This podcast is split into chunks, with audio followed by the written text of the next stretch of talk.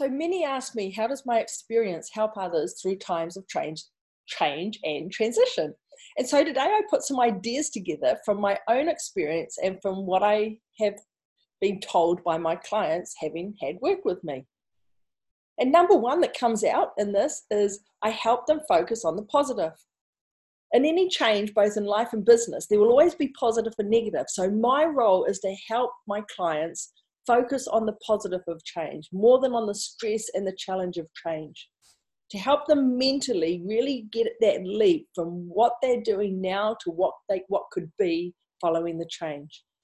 I'm there to create a support system for them because no matter whether it's in business or life, change and transition is not a time to go it alone. It's a time to make sure that support system is surrounding you, and I'm part of that support system for my clients. I help them expect the unknown. Because while the first step to change and transition is usually we put together a plan together, it's also about those contingencies and enhancing their ability to accept the surprises, some great and some not so great, that will come with change. And then it's helping them to both understand and increase their capacity to handle that uncertainty just as a part of that process of change.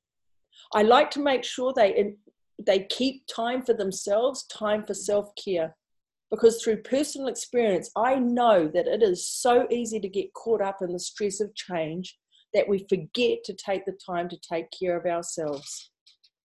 And celebrating the small things, I like to work with them to keep creating momentum because it's those small steps along the way that are essential to have them ultimately celebrate that final outcome, whatever that may be for them because often in change we get derailed. And so, what my role is, is to help them get back on track and keep them moving forward in pursuit of their goals.